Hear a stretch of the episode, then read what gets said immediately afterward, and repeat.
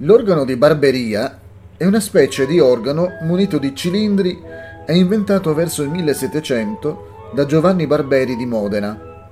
È costituito da canne e da un mantice azionato da una manovella, il tutto racchiuso in una cassa di varie dimensioni.